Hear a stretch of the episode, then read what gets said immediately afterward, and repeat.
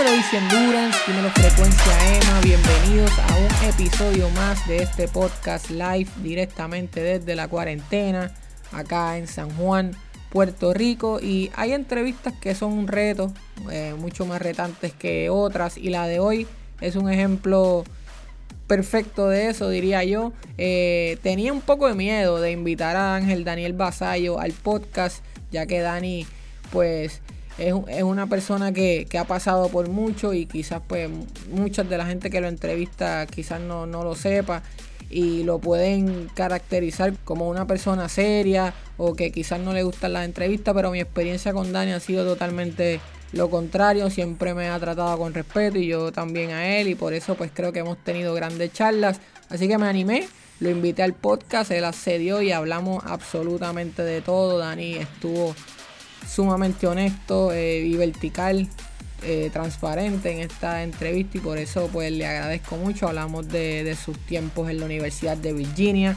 eh, la lamentable muerte de su señor padre a causa del cáncer, las presiones de igualar la carrera de su padre, su carrera en Arecibo, el cambio a Ponce, los campeonatos, sus años difíciles en Guaynabo, los abucheos, las críticas, sus tres operaciones de rodilla, en fin, toda la, la, montaña rusa que ha sido de la carrera de Ángel Daniel Basayo la discutimos en este podcast y posiblemente es una de mis conversaciones favoritas hasta el momento. Si a usted le gusta lo que escucha, por favor déjenos una valoración de 5 estrellas en cualquier aplicación. Y si quiere ver más de nuestro contenido, pase por nuestro blog easyendurance.wordpress.com para más artículos originales, entrevistas y cobertura de eventos. Y si anda por Facebook, pues denos un like en nuestro fanpage Easy Endurance y ahí disfrutará de todo nuestro contenido audiovisual, escrito, podcast, noticias, comentarios, de todo un poco. Así que nada, sin nada más que decir, vamos a hablar con Ángel Daniel, Dani Basayo en frecuencia Emma. Y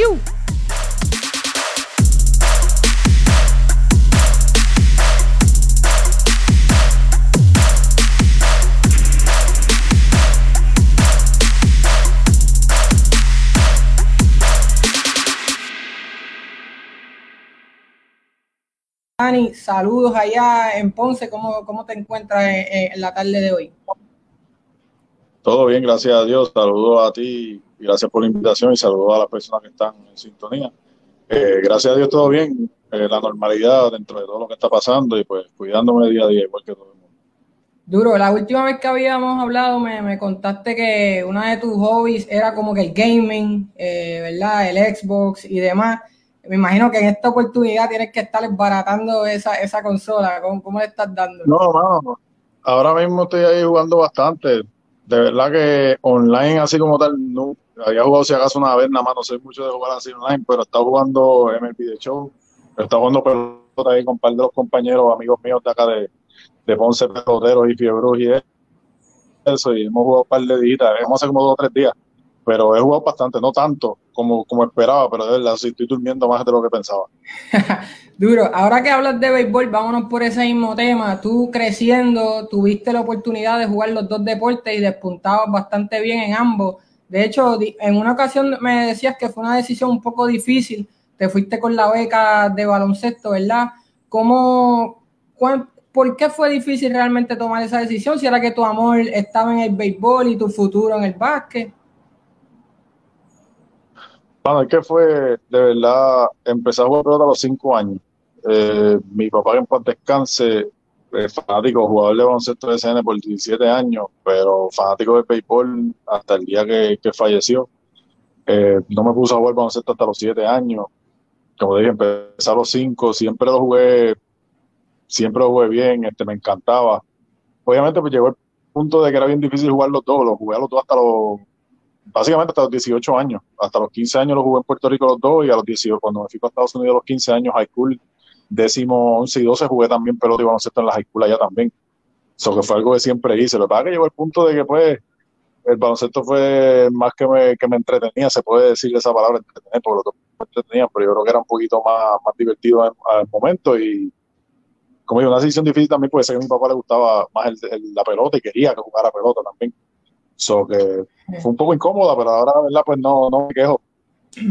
Vamos a hablar un poco más, vamos a ir para atrás y para adelante bastante, así que quédate conmigo en, lo que pueda. En el 2020 habías comenzado esta temporada, Dani, super on fire, promediando 23 puntos en tus primeros tres partidos. El equipo de Ponce se veía bastante ¿verdad? bien sobre el papel para competir en los playoffs. ¿Qué, qué, tú hiciste diferente, si algo, en esta pretemporada para, para prepararte para, para, el season? yo sé que tú has tenido varias lesiones a través de los años que siempre requieren ¿verdad? trabajo. ¿Qué, ¿Qué, hiciste diferente que entraste en tan buen ritmo en este 2020? No, pues la verdad que no sé, diría, será mantenerme un poco más, este, más activo, ¿no? El irme a México, pues terminar de jugar allá, apenas me cogí yo diría como 10 días a, a, dos semanas de descanso y cuando llegué aquí a Puerto Rico, que llegué en enero, eh, antes de que empezaran los temblores, otro, otro acontecimiento más, pues yo empecé a trabajar ya directo. A la que llegué, a los dos o tres días ya estaba trabajando con, José Guitián, Peter John Ramos, estaba acá en Ponce y con, con Wilhelm Moscana, el coach, el trainer personal, nosotros, Jensen Santiago, este, estábamos ya trabajando. So que de verdad me mantuve, yo me mantuve ahí moviendo, me mantuve activo. Y verdad, pues obviamente también el equipo un poquito diferente, obviamente tenemos un refuerzo, pues la carga ofensiva, pues caí más entre Víctor y yo también, y Eric Griffin que era refuerzo de nosotros, o que de verdad que tenía que hacer un poquito más al, principio de temporada, no tan acostumbrado como antes, donde hay dos refuerzos, obviamente si tienen dos refuerzos ofensivos o algo, como el año pasado teníamos a Nick Mineral, que era líder en la liga de anotación, pues obviamente pues la carga ofensiva es menos. So que era el sentido de urgencia también, tener una buena, un buen inicio de temporada, pues ya llevábamos, si no me equivoco, como tres temporadas. Mis últimas tres temporadas ha sido, los inicios han sido bien malitos. De verdad, nos hemos, puesto, hemos puesto en una posición bien difícil empezando y, eso era algo, por lo menos yo personalmente lo tenía de, de, una de mis listas de las cosas que quería hacer este año era esa, empezar a tener un buen comienzo de torneo, más grupal, no solo individual. A mí individualmente no me, no me molesta mucho, era más el equipo. Y sí, lo, y, lo, y lo estás teniendo. Como te dije, ahora yendo un poquito más atrás lo que fue tu carrera colegial, Dani, obviamente en Virginia Tech, luego de estar en categorías menores en Puerto Rico, te aparece una oportunidad en Virginia para high school y luego en Virginia Tech para universidad. Escauteando un poco dónde queda la Universidad de Virginia, como dirían los gringos, eso es right in the middle of nowhere. O sea, no, no, no parece que hay muchas cosas que hacer por allí. Me, te pregunto cuán fácil o cuán difícil fue la transición de, irte y de, quedarte por allá todos estos años, casi hasta los 22, ¿verdad? 21 que regresaste a Puerto Rico. Bueno, pues este, a, los 15 años me, surge la oportunidad de irme. Eh, para hacer el cuento largo, corto, me quedé entre Filadelfia, una escuela en Filadelfia, la escuela que fui en Virginia, y había una oportunidad de ir a Miami Christian, pero esa oportunidad se cayó originalmente pensaba ir a Miami Christian, pero no, tuvo la oportunidad, algo pasó que no, no se dio. Eso termina en esas dos escuelas, Filadelfia y Virginia, y literalmente me acuerdo de decirle al viejo mío en paz descanse que quería irme a una escuela donde hubieran puertorriqueños, donde no se hablara español, nada. Yo quería irme solo, un sitio solo. No quería saberle nada de acá de Latinoamérica, nada. Quería irme solo. Y obviamente en Filadelfia hay una comunidad puertorriqueña latina gigante.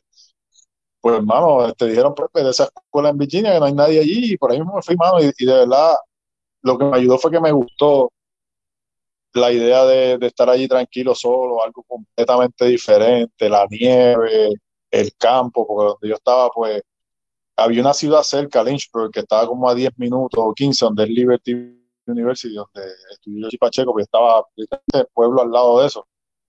Eh, pero que donde vivía las personas que yo vivía, literalmente era un camino de tierra tú estabas en la calle principal, cogías un camino de tierra como 10 minutos, bajabas una cuesta y estaba la granja. El tipo tenía seis caballos, una granja gigante, cortábamos madera para la leña, para, la leña, para, para, este, para hacer la fogata, o si quieres la chimenea. Este era bien chévere, era bien clásico, algo que tú ves en la película, gente de, como que de granja, así, no tan gran, no era tan de granja, pero que tenía esas cualidades, obviamente, porque era, el frío allí, llegó un punto que la nieve cubría todo, todo, toda, toda la carretera, todo, que tú no veías se necesitaba troces.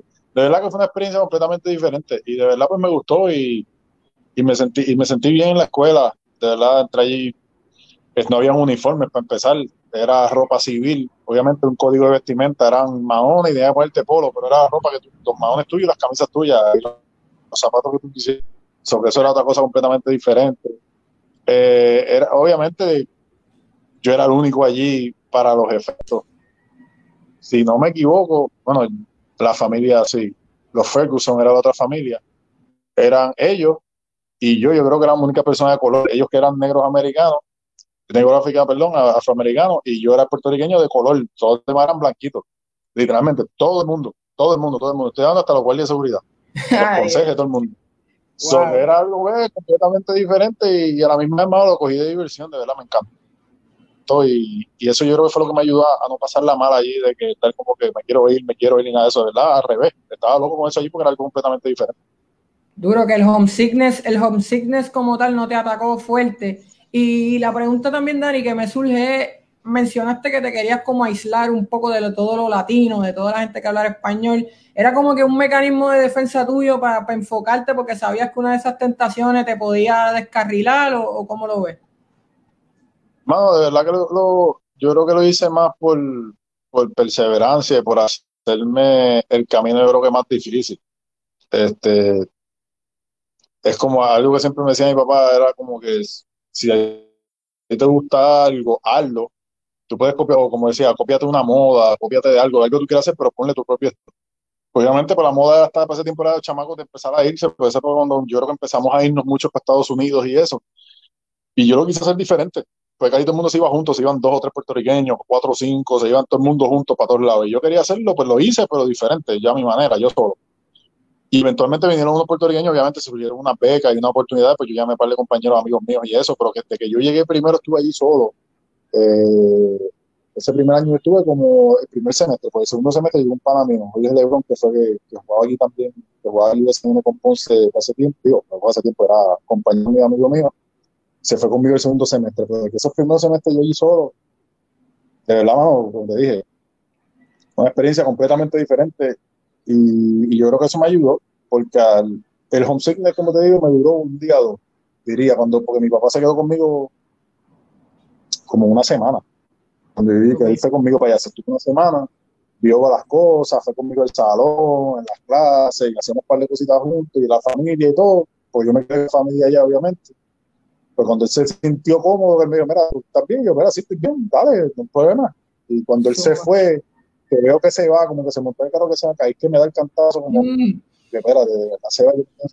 Ahí esa noche se me hizo un poco, no dormí mucho. Al otro día me levanté como que azorado, como que me acuerdo que había nieve y todo. Yo salí con una tichera, y la señora decía, mira, ponte un que no, estoy bien, como azorado, perdido como si estuviera en Puerto Rico. Y cuando salí, anda, espérate, espérate, se, se me olvidó el revolú que hay aquí. Y esos dos días, pero de ahí en fuera, después de ahí, mano, gracias a Dios, hasta, hasta la universidad, que a veces Dios se, me molestaba y me, me llamaba, a ver, no voy a llamar a casa, que si estoy, bien, estoy por acá, me llama, no dicen nada, y yo, mano, yo decía, mira, si no te he llamado, mala mía, que estoy bien, que la estoy pasando bien, y de verdad, hasta el día de hoy, la mejor decisión que Duro. Mucha gente también te pregunta, Dani, sobre el 2007, el tiroteo en el campus, eh, que creo que un oriental, ¿verdad? Mató a par de estudiantes, a par de personas.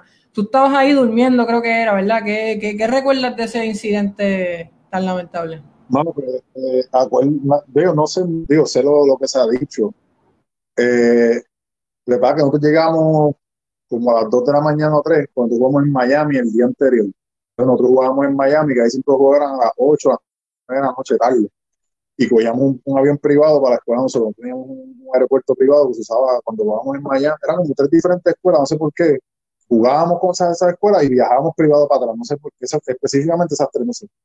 Pues llegamos y el maestro, el, el coach del equipo nos dijo, mira, el que tenga clase de 9 de la mañana a creo que a 11 está excusado, pero a las 11 si tienes clase tienes que ir.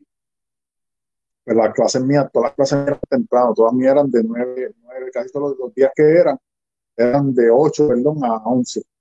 Y después de ahí, de 11 para adelante, yo comía, tenía gimnasio y iba directo a la práctica. Me hicieron, me hicieron así para yo entrenar y seguir directo con la práctica. No tengo que entrenar directo a las clases y todo eso. Yo lo pedí de esa manera también. Pues yo me quedo durmiendo y literalmente pues yo me levanto porque el compañero mi equipo este, no jugaba mucho y se levantó a las clases, como quiera, no durmió parece y se fue. Pero que él estudiaba en el edificio al lado donde pasa el tiroteo. So que el chamaco, yo me acuerdo, yo estoy, entra al cuarto y un chamaco bien tranquilo, bien pacífico, entra y tira la puerta. Y yo me levanto y yo como que, como que lo miro, entonces el chamaco es más prieto que yo, pero se veía blanco, pálido. Y yo estoy con un ojo bien no cerrado, cerrado, pues entró así como caso bravo, y nunca lo veo así. Y yo, yo, todo bien, y él como que se me queda mirando y se sienta la cama. Y yo como, ah, este, está, este se levantó dormido, y yo, nada, me viro, con el celular, luego tengo como 21 llamadas perdidas de papi, mi tío, de un y mira, yo, papá, no, pasó allí. Y yo lo miro otra vez, ¿qué pasó? Ah, no, este, este, yo como que tartamudear, como tratando de decir, para eso llega mi novia de hace tiempo de la universidad y me está diciendo que, que después tiro de que mataron a fulano, le sumaron tiro, entonces pues yo digo, bueno, no puede ser que me dice, no, el fulano, el, el nombre no me acuerdo cuál era, pero el chamaco, yo lo había visto a él porque él se quedaba en el mismo eh, donde se quedaba mi novia para salir. So que yo iba a visitar a mi novia, yo pasaba el pasillo y tuviera el chamaco, él, él era puerta con puerta, que me quedé de frente. Yo, yo lo daba a la derecha para ver a mi novia del pasillo y él estaba a la izquierda. Y el chamaco tú lo veías en el escritorio normal, escribiendo la laptop, esto normal. No saludaba a nadie, nada de eso, el chamaco te miraba y ya. Pero que yo vi el chamaco. Entonces cuando ella me explica que es él, yo no puede ser. Entonces nosotros lo vimos, a, lo vimos hace unos días atrás. Y, mano, y eso fue para qué fue eso, me va llamándome todo esto, entonces prende el televisor, el review, 18 personas muertas, no sé cuántas heridas, nos llama a la cancha, nos reunieron, y ese semestre fue una loquera porque, digo, y ese semestre yo saqué provecho dentro de todas las cosas malas, digo de, de, de, de, de buena manera, digo de mala manera, ¿verdad? Para las personas que sufrieron eso, porque pues se cancela la escuela, eh, mucha gente se da de baja por pues, lo, que está pasando, la crisis, pues mucha gente estaba pues sofreada 10 de la mañana todo el plenas clases. Pues, entonces, en, el campo, en esa área donde fue del campus hay como cuatro edificios, so que tú escuchas todo, so que terminan cancelando las clases y nada más se quedan los deportes que estaban en ese momento, que éramos nosotros, la cross, soccer, pisticampo de verano, de primavera, perdón, fútbol que empezaba a hacer las cositas que yo en primavera y eso, eh, natación y uno que otro, pero éramos como ocho equipos, pues literalmente era un campus de veintipico personas, creo que era, no sé cuántas que era, no me acuerdo bien. Jugadores nada más, éramos como, ponle mil, mil jugadores, mil, mil letras, sin coger clases.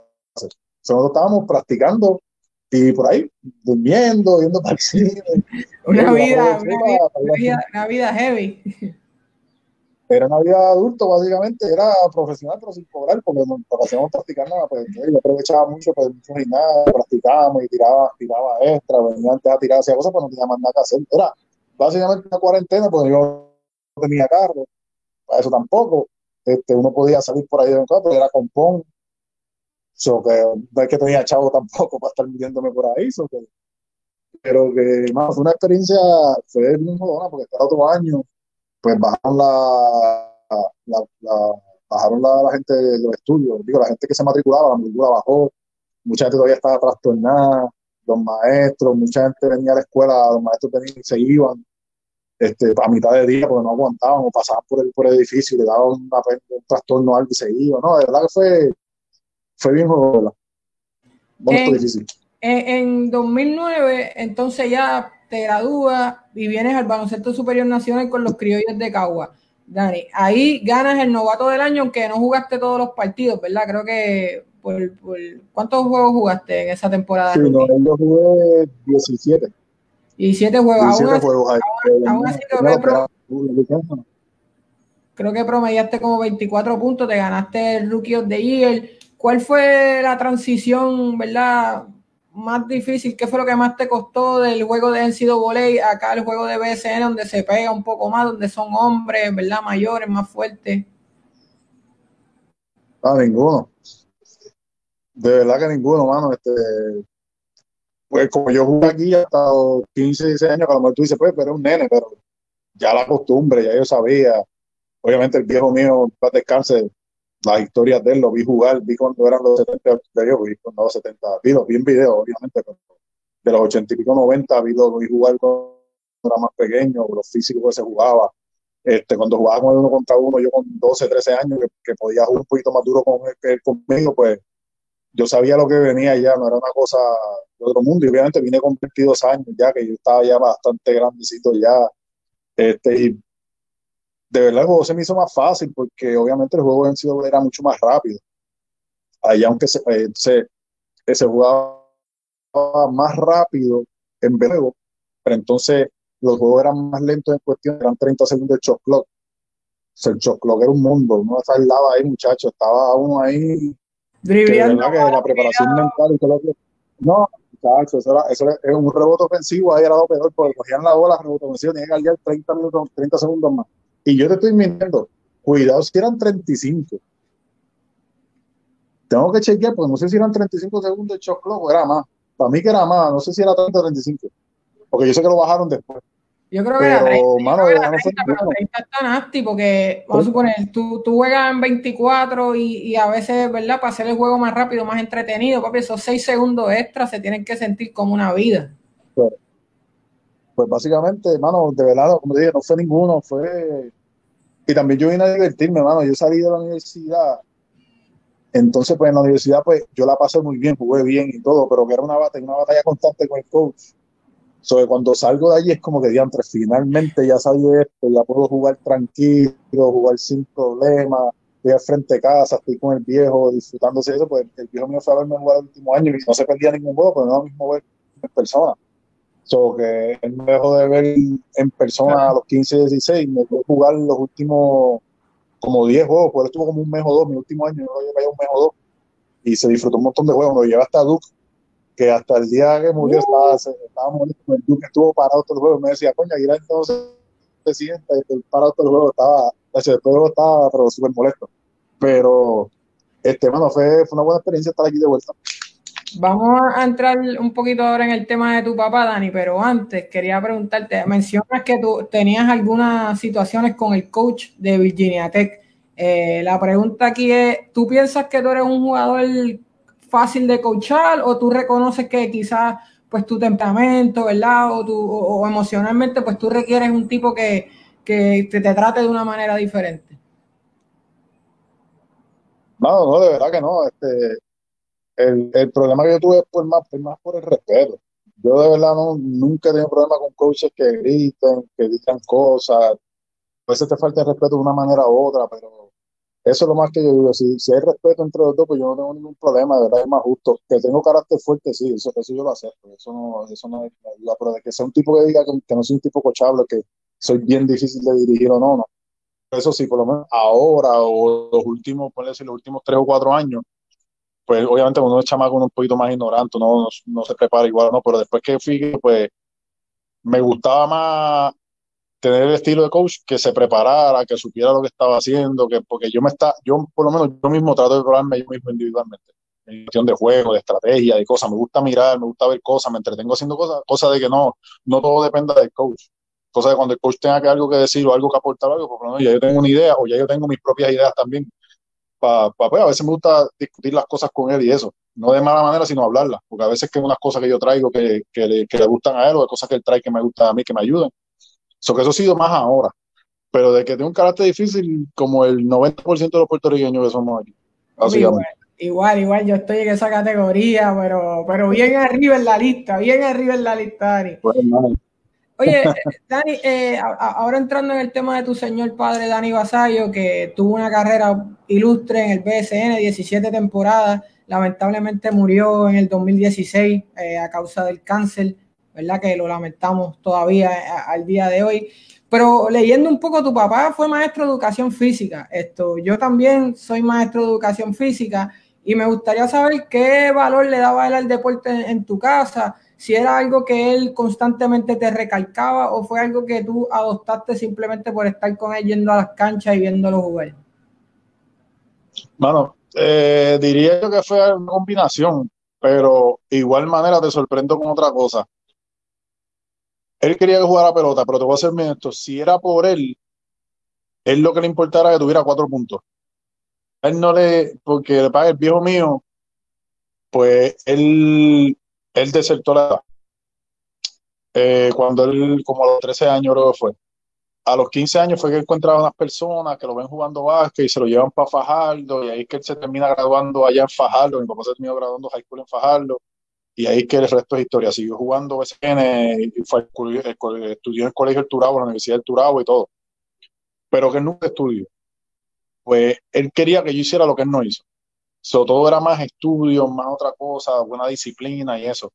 A base del deporte, pues fue algo natural, pues obviamente con él, viéndolo desde pequeño. Entonces, pues, era, yo diría que es algo natural, mano, no fue nada pero esto también, si, a lo mejor a veces no me empujaba, yo estuviera sentado jugando Super Nintendo todo el día. Porque literalmente si me dejaba, yo estaba ahí tirado en el puerto y no salía. A veces, a veces me tenía que venir para sacarme del puerto, para irme a tirar o a poner un bate para batear o practicar en casa. Fácil. Duro. Y, y Dani, si comparamos ustedes dos como jugadores, yo no tuve la oportunidad de verlo jugar a él, a ti sí te he visto pues casi toda tu carrera en la selección en Puerto Rico. Tú eres un tipo con un juego mid-range, ¿verdad? Bastante elegante, mucho floater, puedes hacer pull-up, tiras de tres bien. ¿Qué, ¿Cómo era tu papá y cómo compara contigo en la cancha? Eh, bueno, por lo, por lo que vi, de que tiramos los dos, nos gusta tirar, nos gusta, nos gusta meter la bola, son dos cosas diferentes. Eso estamos iguales los dos. Eh, por lo que vi, mi papá era más atlético que yo, mucho más atlético. Este, en cuestión de, de juegos rápidos, los fapes siempre estaba llenando los lanes, terminaba bien el canasto, brincaba bien con, con una pierna. Yo brinco mejor con dos. Eh, pero era un jugador, el tiro él era, más, era más corto, era más jumpa corta, más jumpa del, del dribble y jugaba bien posteado, se posteaba bien, que es algo que yo estoy haciendo más ahora. Siempre lo he hecho, pero estoy haciendo más ahora, obviamente, pues adaptando mi juego diferente a lo, a lo que el cuerpo me permite hacer y que no pero era mucho más atlético que yo. Eso yo tiro mucho mejor de afuera, de larga distancia que él. De tres y de larga distancia yo tengo ese tiro más que él, lo desarrollé mucho más que él. Pero diría que el aspecto atlético, él dribleaba mucho más que yo. Y, y, eso yo lo sé, que él no, no se aprendía, no era mucho de aprenderse a jugar eso, pues él mismo me decía, que él no, no le importaba mucho. Él decía, que no, él decía que no le importaba, o que no sé si es que no se la aprendía o no le importaba, pero que lo de era, pues, el que estuviera al frente de él, meterle la bola. Y esa era su mentalidad y lo llevó lejos porque mira que lo hizo bien. Funcionó, funcionó. Dani, eh, eh, como dije, entraste en BSN, perdón, en el 2009 y ya como para el 2011, 2012, cuando estás con Guaynabo, viene una etapa un poco difícil para ti. Eh, recuerdo, ¿verdad? En, los juegos se hablaba del público hasta buchándote en momentos, se te criticó mucho, quizás por falta de condición, por las lesiones que había tenido. ¿Cómo pudiste validarte, tú sabes, luego de, esta etapa, cómo lo afrontaste como profesional, si fue un reto psicológico para ti, qué pasaba en esos momentos? Bueno, pues de verdad que a mí no me importaba mucho. En ese tiempo, ignorante también, obviamente con la edad. Cuando yo me lesiono la primera vez, pues yo vuelvo y pues no vuelvo en condición literal. Yo, yo lo sabía, pero lo hice porque sabía que si jugaba cierto juego, pues cobraba garantizado el contrato. Eso era lo que a mí de verdad me interesaba. Obviamente también mi madre pues quería jugar bien, pero que no tenía mucha importancia y aunque eso no me fue tan mal, obviamente la gente estaba acostumbrada al año anterior que llegamos a la semifinal, que ese año fue tremendo para mí. No fue igual, pues la gente me criticó y dijo lo que querían decir y a lo mejor se habían dicho que me acababa el deporte o sea. De verdad a mí ni me interesó mucho. Yo sé que yo sabía que obviamente era joven, tenía 26 años. Eso era cuestión de, este, volver a entrenar bien, este, caer en tiempo, bajar el peso que tenía normal y todo iba a ser normal, pues yo sé, yo sé la habilidad tenía, obviamente el cuerpo no me ayudaba porque estaba en 2.40, estaba en 2.45, una cosa así ridícula, estaba como, como 27 libras por encima de lo que yo pesaba, era ridículo. Y con todo eso como quiera pude jugar la liga, sobre ah, los juegos que pude jugar después me operé otra vez, pero que no, no lo usé de motivación ni nada, ¿verdad? No me, no me importó, de verdad, no Nunca, era, era, cuestión de. Yo sabía, yo sabía que tenía que. Yo, pero yo sabía que, honestos, yo sabía que estaba mal y sabía que tenía que trabajar para para Tampoco era ignorante decir, no, yo voy a estar bien así. Claro. Eh, y, y, mano, si tú chequeas los números, se refleja lo que tú dices. Tú venías de meter 23 puntos por juego y esa temporada así, cojo o sobrepeso, partido, como dice uno, metiste 16 puntos por juego, que hay jugadores que en toda su carrera en el BSN quizás no superan los 15 puntos. Así que también la fanaticada tú tienes que ajustar un poco las expectativas que, que tenía contigo. Sí, no, es que, es que empecé, las expectativas mías empezaron muy altas al principio, después para mantenerlas estaba difícil.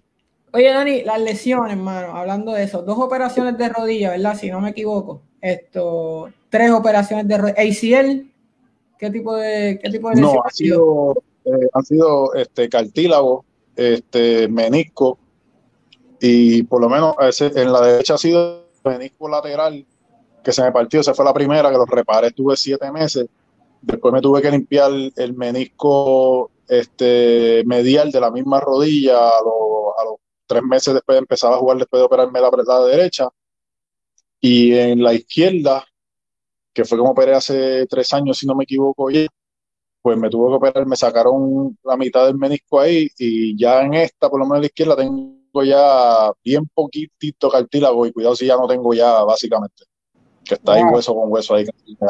O sea, que, tú juegas bajo un dolor constante, Dani. O sea, tú siempre tienes dolor. Eh, tiene sus días. No diría que es constante el dolor, pero la cosa es que por ejemplo, un día de 38 minutos, 39 minutos, créeme que al otro día, por más bien que me siento, y a veces se me hincha la rodilla, a veces me va a doler, a veces no. Hay veces que, a veces que me levanto como sin nada. Y hay veces que no tengo práctica, estoy libre y me levanto al otro día a caminar para el baño y no puedo ni caminar casi. Eso que es, bien, es bien raro, por eso si tengo que manejar la carga, el descanso, los entrenamientos, hay muchos ejercicios que puedo hacerlos, pero no tantas veces y ni tantos días a la semana. Eso que es complicado, son muchas cosas que que ajustar.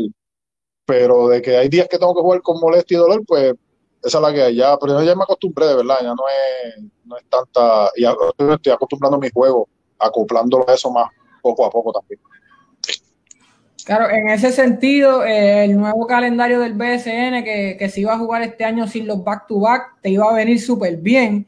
Así que posiblemente tu rendimiento iba a seguir como lo que estabas haciendo en los primeros tres juegos, que estabas sobre los 20 puntos por ahí para abajo y metiendo bola todo lo que da. No, definitivamente el, calendario era bueno, beneficiaba a muchos jugadores, hermano, muchos jugadores que a lo mejor llegaban cansados de donde estuvieran, no tenían que meterle los bastubados, tantos juegos seguidos. Eso que de verdad eh, eh, eh, tiraba para ser un buen calendario para, para, todo el equipo, para toda la liga. Pero pues, obviamente con el acontecimiento ahora, ahora es la incertidumbre de, que si vamos a jugar o no. Yo espero que podamos jugar. Pero de verdad, cada día que yo lo veo, mano, se ve, no sé. yo lo veo en el aire. Yo quiero y se pueda jugar, porque obviamente, pues yo sé que muchos jugadores de la liga contemporáneos de nosotros, compañeros de equipo y los de los otros equipos, pues viven, vivimos de esto. La realidad es que muchos de nosotros vivimos de esto. Este es el ingreso que tenemos, el único ingreso, muchos de nosotros este es el único ingreso que tenemos, por lo menos en mi parte este es mi único ingreso. Claro. So que eh, yo sé que hay muchas personas que dependen de esto y, y espero que se pueda dar pues cuestión de eso. Dani, las lesiones, aunque quizás físicamente te han restringido un poco, porque obviamente nadie es el mismo con tres operaciones de rodilla, pero tú te has superado bien brutal y e, e incluyendo campeonatos en el 2014 y en el 2015 back to back con Ponce. Eh, además de eso, en el 2016 fuiste MVP. Te pregunto, siendo MVP, pero no poder llegar al campeonato o ganar los dos campeonatos, aunque no fuiste el MVP, ¿con cuál te quedas de esos dos? Yo, yo cogería el campeonato. Y además de que el MVP, ese, ese MVP no me, significa mucho, porque fue el año que, falleció mi papá. Entonces, cuando, año cuando yo llego, pues mi misión era tratar de ser el mejor jugador posible personal. Ese año era como que el mío personal, eso nadie lo sabe, ni más lo sabe, lo va a saber la gente ahora que lo acabo de decir. Era personal para mí, pues, como que, como enseñarle al viejo que el mejor jugador de la liga fui yo ese año. Eso era como que yo, al que yo comienzo y, y el contraste, pues no está el viejo. Y gracias a Dios se me dio. Si me lo dieron por eso, no sé. Yo sé que Guillermo ese año tuvo un año agresivo, un año impresionante, la verdad.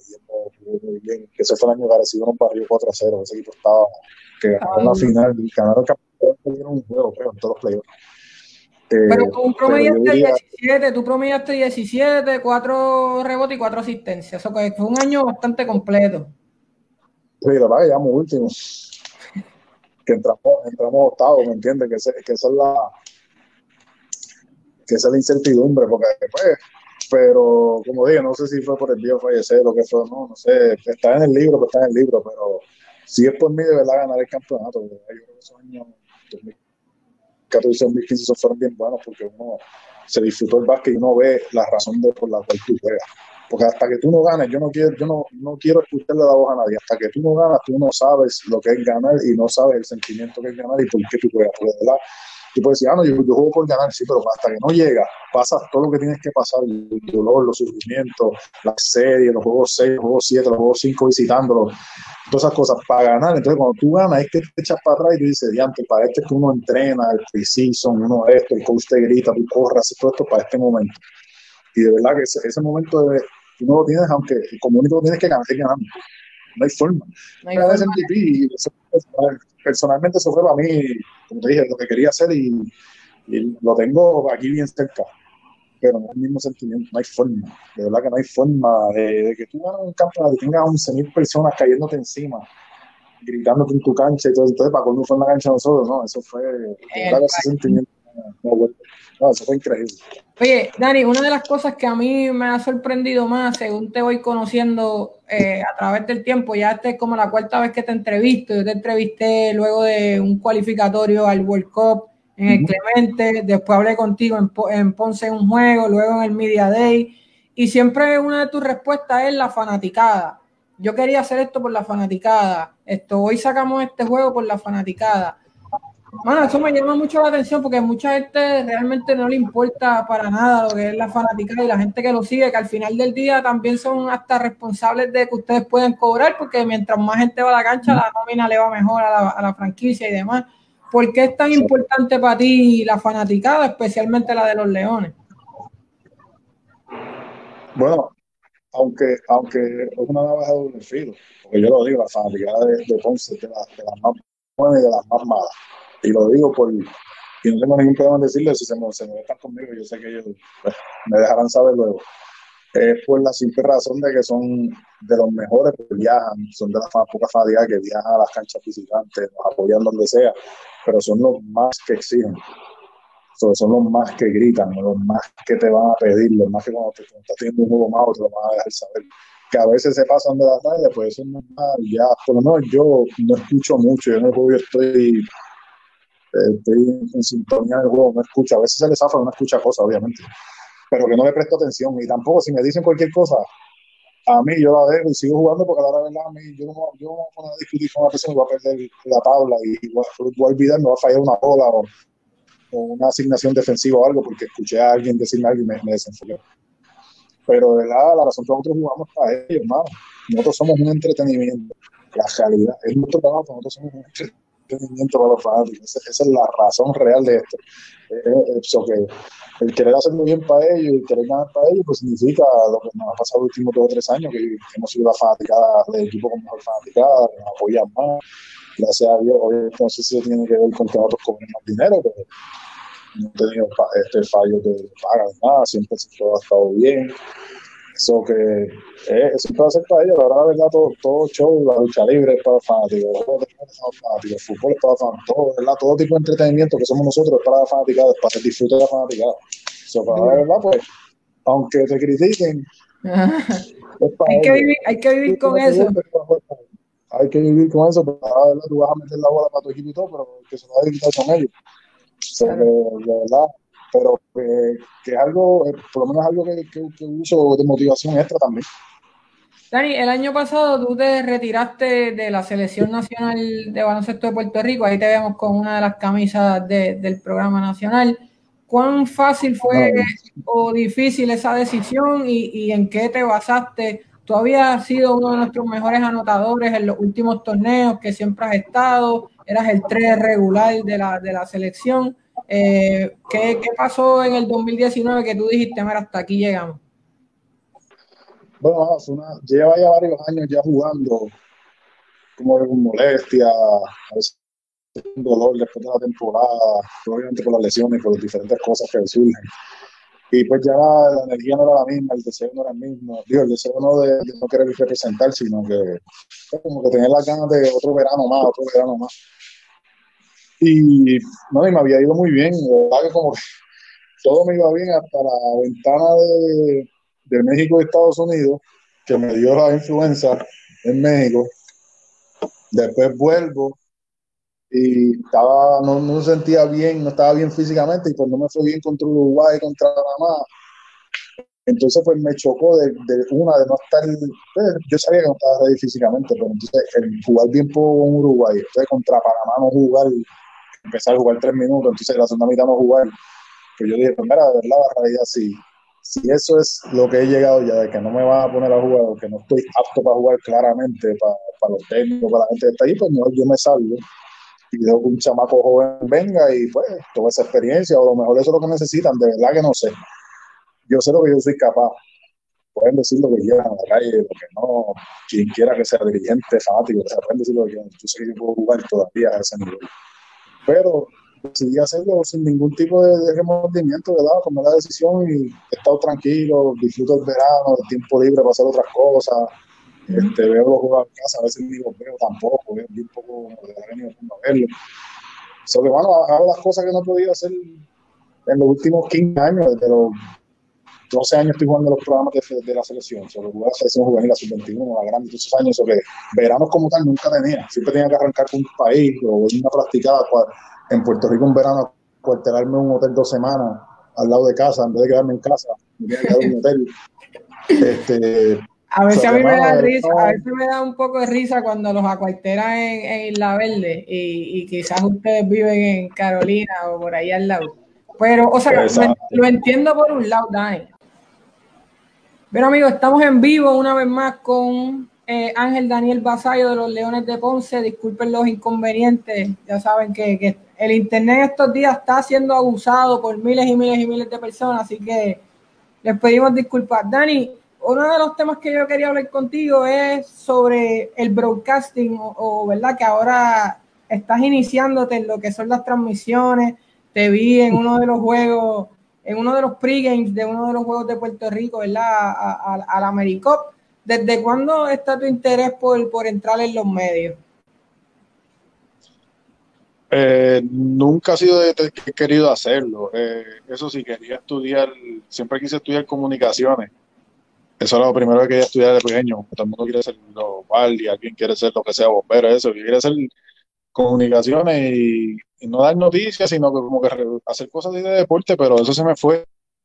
Y nada, ya eso lleva ya, llevo ya un tiempito. Es más, desde que me retiré, lo primero que me ofrecieron cuando anuncié el retiro era este, una de las ventanas, si no me equivoco, o el yo creo que era el mundial, algo de que me ofrecieron. Y dije, mira, yo acabo de salir de aquí, como que no quiero verme como que me va a ver como que estoy hablando mal si estoy opinando algo y yo acabo de retirarme ayer y ya hoy estoy hablando. ¿no? Y pedí como que un tiempo.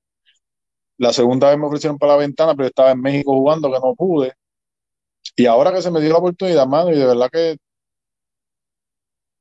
no fue nada de otro mundo, porque de verdad es, saber, saber expresarse y, y, uno la pasa bien, de verdad, pasa muy bien con Baril, que fue, que ha sido dirigente mío de pequeño, en la selección fue asistente juvenil, gran amigo de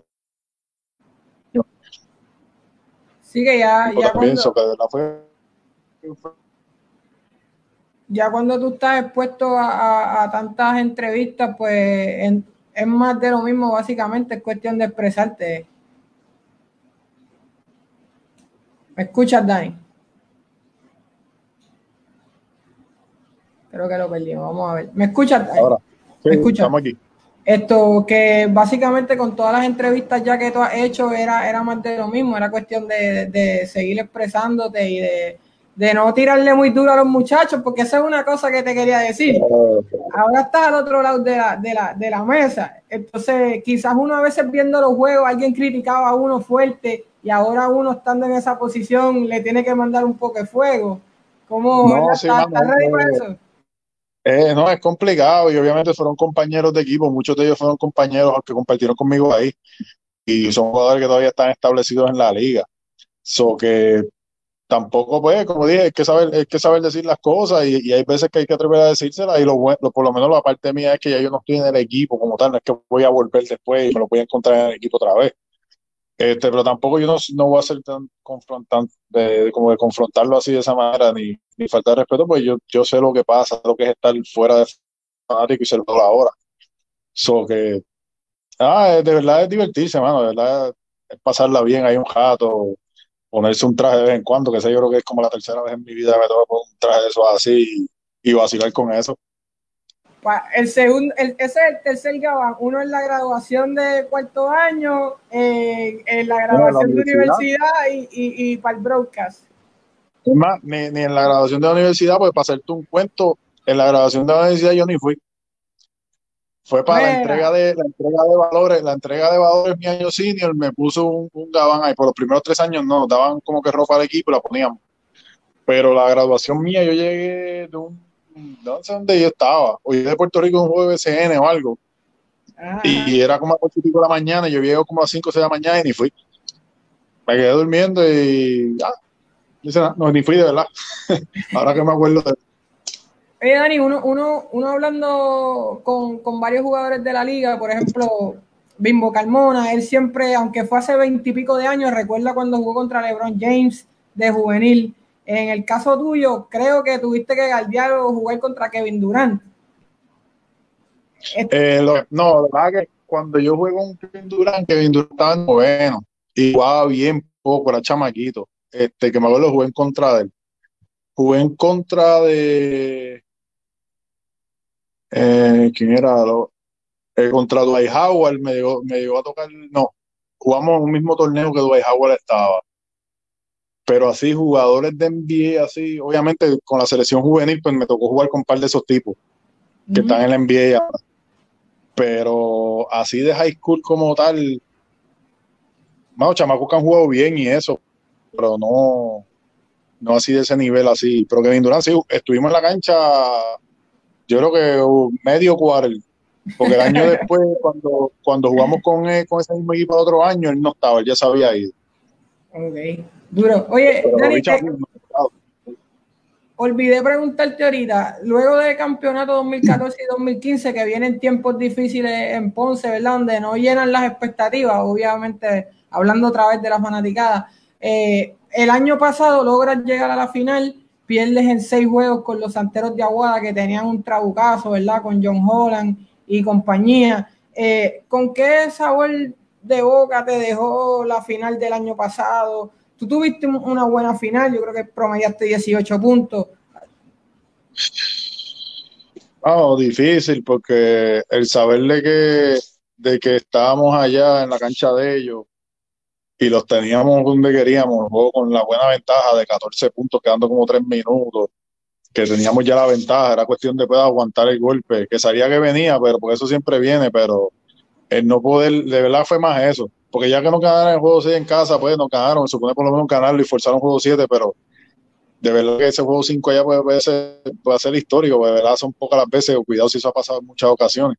So que, pero es parte del deporte, mano, no es, estoy, que estoy eh, 2 y 3 en, en la, 2 y 1 en la final, eso no estoy tan mal, todavía estoy por encima de los 500, no, no estoy tan mal, pero obviamente también, por lo menos a mí, yo diría que ayuda, por lo menos a mí, a lo mejor los veteranos, no sé, este, ayuda en la motivación, ¿no? Porque este año la motivación otro es esa, sabemos que ya podemos llegar, a lo mejor que no podíamos, con el grupo de nosotros no se podía, porque el grupo de nosotros pues, éramos veteranos, no o teníamos jugadores que no podían jugar para ganar, esto, lo otro, y ya enseñamos que pudimos llegar a la final y estar ahí cerca y tener el juego donde queríamos tenerlo. Eso que la motivación está para hacerlo. Que por lo menos yo lo estoy usando de esa manera, que me duele todavía así, pero que lo uso de motivación este, para, este año, porque obviamente la liga está mucho más, competitiva, mucho más a nivelada este año, yo creo que el año pasado So que debería ser, ser un buen año. Este año para mí va a ser uno de los mejores en mucho tiempo. Si, la, si obviamente si la liga, si Dios quiere, pueda. Eh, Dani, ya estamos acabando. En uno de tus mejores años, eh, tú militaste con los capitanes de Arecibo. Eh, luego, obviamente, yo hace un cambio donde tú al final, pues, quedas en Ponce, donde todavía estás. Obviamente, tú superaste ya ese cambio y lo entendiste como una cuestión de negocios, pero tú sabes que uno cuando juega contra su antiguo equipo siempre le queda una espinita. Eh, jugar en el Petaquina todavía, todavía te pompea.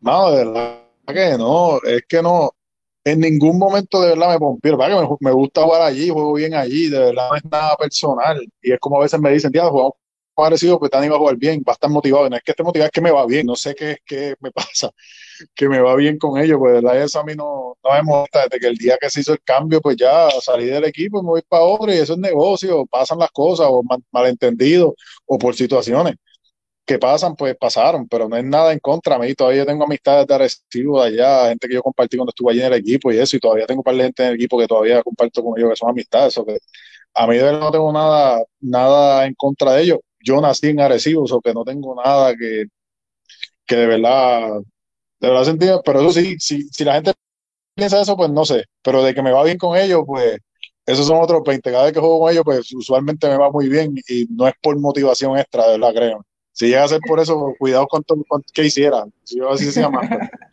No, el, hombre en baja, el, hombre llega en baja y lo aniquila, como quiera. Así que no lo cuquen, no lo cuquen, que el hombre puede sacar el arsenal completo. Mira, ¿cuál ha sido el momento más difícil de tu carrera y el mejor momento de tu carrera? El momento más difícil. Yo diría que fue ese segundo año agresivo. Que luego de jugar el primer año, que nos eliminamos con, con Ponce, me acuerdo del juego 7 de, la, de las cuartas finales acá, que me fue muy bien ese año, jugó muy bien, este, y estuvimos ahí, un juego 7 acá en Ponce, que ellos llegaron a la final ese año, estaban bien, estaban bien duros. Este, pues al otro año, pues ahí tuve como que pues tuve un receso como tuve pues nada este no complicaciones sino que algo rutinario que yo hacía con la rodilla para ese tiempo. Ya no tengo que hacerlo lo hago bien. Ahora lo hago si es necesario.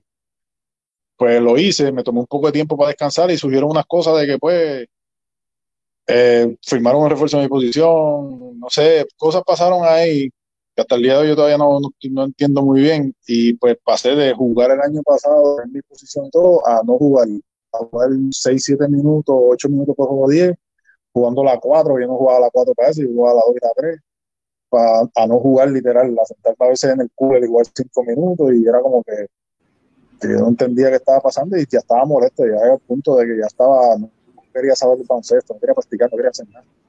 Este, que decía el viejo como con mi aquí ya, cosas que, que nunca me han pasado. Y yo creo que ese fue el momento más difícil porque en la universidad el primer año mío fue difícil que no jugaba. Pero yo lo entendía de que habían tipo upperclassmen. Eh, yo no estaba al nivel de la liga todavía año, ¿no? Yo sé que yo físicamente no podía jugar, podía, pero se me hacía complicado. Sobre yo no entendía dentro de todo porque sabía que tenía tres años más. Y ya yo ya estaba descifrando poco a poco hacerlo. Aquí no sabía, pero decía, yo, yo tengo 27 años, creo que tenía para eso. Estoy, pues, todavía tenía la cosa de hacer una rodilla, pero ya yo estaba bien que era cuestión de jugar. Yo, yo estaba jugando en la selección, yo llevaba como 3 o 4 años de selección, como yo, como yo era el, el, el 3 backup de la selección, y no podía jugar en mi propio país ni 10 minutos, era como que fueron tantas cosas. Oye, Dani, y eh, también la presión, también la presión adicional de que tu papá tenía historia en esa franquicia. Por eso, eso, eso fue, eso, eso fue otra cosa mejor, pero no tanto, porque yo quería jugar ahí, mucho era más por, el viejo, porque él jugó tantos años ahí, jugó buenos años ahí, pues yo quería hacer lo mismo. Y la verdad, la idea mira estar ahí, no salir de ahí, yo me retirarme ahí, pues me encantaba. Yo dije, bueno, jugar en el sitio de papi, tenía el número 8, igual que él, porque lo podía usar. Pues todo, estaba, todo está bien, pero pues situaciones de la vida, pues a lo mejor la historia mía no la termina ahí, la termina en otro sitio. Y de verdad es, es raro, porque tú pones a ver que llevo 11 años en la liga y jugué uno en Cagua. Este, se supone que fueran dos, pero jugué uno en, uno en Isabela. Pero esos dos equipos, los dos se trasladan, solo no es culpa mía, se mueven de, de, de, pueblo. Después caigo en Guaynabo, juego dos años y me cambian para Arecibo por lesiones. Juego en Arecibo un año y medio y me cambian por lesiones. Pero entonces termino aquí, llevo aquí seis años ya. Solo es como que parece que estoy brincando saltando, pero la realidad, no sé, hubo que establecerme y me tocó establecerme aquí, de verdad que me han tratado muy bien, me ha ido bien, obviamente, no, no me puedo quejar, y, pero yo diría que ese fue, ese fue el momento más difícil.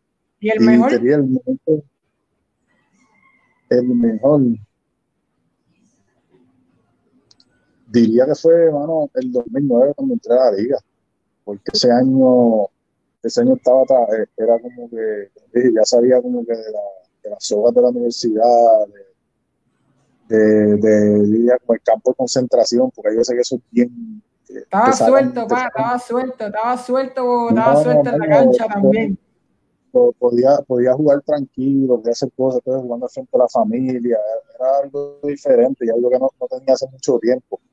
Y al hacerlo ya adulto, pues hermano, pues yo creo que ese fue el momento que diría de, de, los mejores que he tenido, sino el mejor. Obviamente las temporadas, la temporada 2000 2014 fue, no, 2015, que fue el pastor que, que, empecé aquí todo el año y como la ganamos. Más, estuvo bien chévere, o esa se dio bien y, el saber que teníamos todo el mundo este, dando mejor de ella y nosotros siguiendo ganando juegos como quiera, ya todo el mundo quería ganar, ya como, tú ganas, pues ya todo el mundo quiere tumbar la cabeza. Pues este, poder jugar bien dentro de esas circunstancias, pues fue uno bueno. Pero yo diría, de verdad, definitivo y definitivo el 2009. Ese yo creo que fue uno de los mejores años y que mi papá se pudo aprovechar cada juego, por eso no se le faltaba ninguno. Estaba ahí disfrutándoselo día a día. Y veía todo lo que había mejorado en tanto tiempo pues lo veía contra profesionales, ¿me entiendes? Pues no lo mismo contra chamacos de universidad, pues en la universidad, pues, con 22 años me tocaba jugar con un chamito de 18, acabo de salir de high school, pues no es lo mismo, aquí eran con hombres, contra Cristian contra Larry, contra la Tata, contra los tipos de la selección, so, era como que vamos a ver si el chamaco de verdad va a meter mano de verdad, mano, y bueno, fue suerte, me encantó. Vamos a terminar con esta, ya que, eh, seguimos hablando de tu papá, Dani, y quiero agradecerte antes de terminar por el tiempo que me has dedicado hoy. Se cayó la conexión y volviste a, acceder, así que estoy en deuda contigo, Dani. Eh, tu papá, ¿cuál fue el consejo más importante que te dio dentro de la cancha y fuera de la cancha que todavía al sol de hoy tú ves como ese consejo te sigue cargando? Bueno, el consejo, por lo menos dentro de la cancha, era que me divirtiera. Era que me, siempre me, que me divirtiera lo más posible, que supiera que ese era el, lugar donde esas dos horas, tres horas que estuviera, era tu lugar de paz, donde nada te puede molestar, este, donde tú vienes con cosas de afuera, dejarlas afuera y enfocarte en tu trabajo. Y lo otro es que siempre estuviera ready porque supiera que estuviera de frente mío me quería arrancar la cabeza. Eso, eso, recuérdate que una por, por, por, mí, que soy tu país que jugué, pues la gente, ya sabes cómo es, empiezan a preparar los chamos. Y todo el mundo, cuando tú estás durmiendo entrenando, alguien está, alguien está entrenando y trabajando. Y alguien va a querer siempre este, tener tu espacio.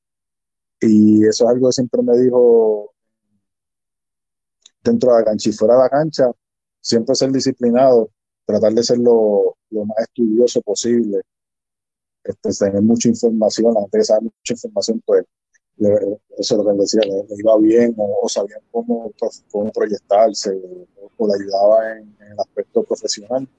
Que tú tienes a ver, tiene que ver con hacer también, porque entre más preparado, más información sabes, porque está ayudando juegos. Son cosas que como que una cosa cae con la otra. Este, y que disfrutar la vida, pues la vida es una. Así es. Sobre, uno, uno nunca sabe, eso fue a los 55, eso fue temprano como, la vida es una, no tuviera más tiempo, a lo mejor no, nunca sabes, pero que son cositas detalles pequeños de verdad. Bueno, Dani, Ángel Daniel Basay, ha sido un placer para mí entrevistarte en la tarde de hoy. Muchas gracias por tu tiempo. Espero que te estés manteniendo sano, que no estés saliendo tanto, que estés ahí manteniendo distancia, que le estés dando cariño a esas rodillas, esto, mucho hielo, mucha manteca tú sabes. no, manteca dura para un máster después, para un máster después de los 40, pero ahí más o menos. Y esperamos verte activo si Dios quiere y se reanuda la acción, que verdad, aunque sea una temporada un poco más corta, a final de año, pero queremos, queremos jugar básquet. Yo creo que tú también estás en esa lista. No, definitivo, mano, de verdad que necesitamos el básquet nosotros los fanáticos y la gente de Puerto Rico, pero hay que esperar y hacer las cosas que son. Pero ah, te agradezco la, oportunidad y gracias por la invitación nuevamente, ¿verdad? Y espero que todo esté bien contigo y tu familia y que todo siga bien hasta próximamente en agosto. Espero que podamos reanudar la temporada nuevamente. Claro, y a Dani lo veremos por ahí en una de las transmisiones del baloncesto, de la selección o de, cualquier otro equipo. Así que estén pendientes a Dani, que viene por ahí, estilo Jalen Rose, eh, Stephen A. Smith. Viene por ahí Dani Vasallo, por estilo ESPN, Dani.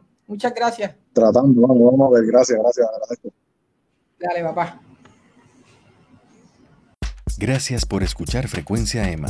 Recuerda suscribirte a nuestro podcast para más episodios como este.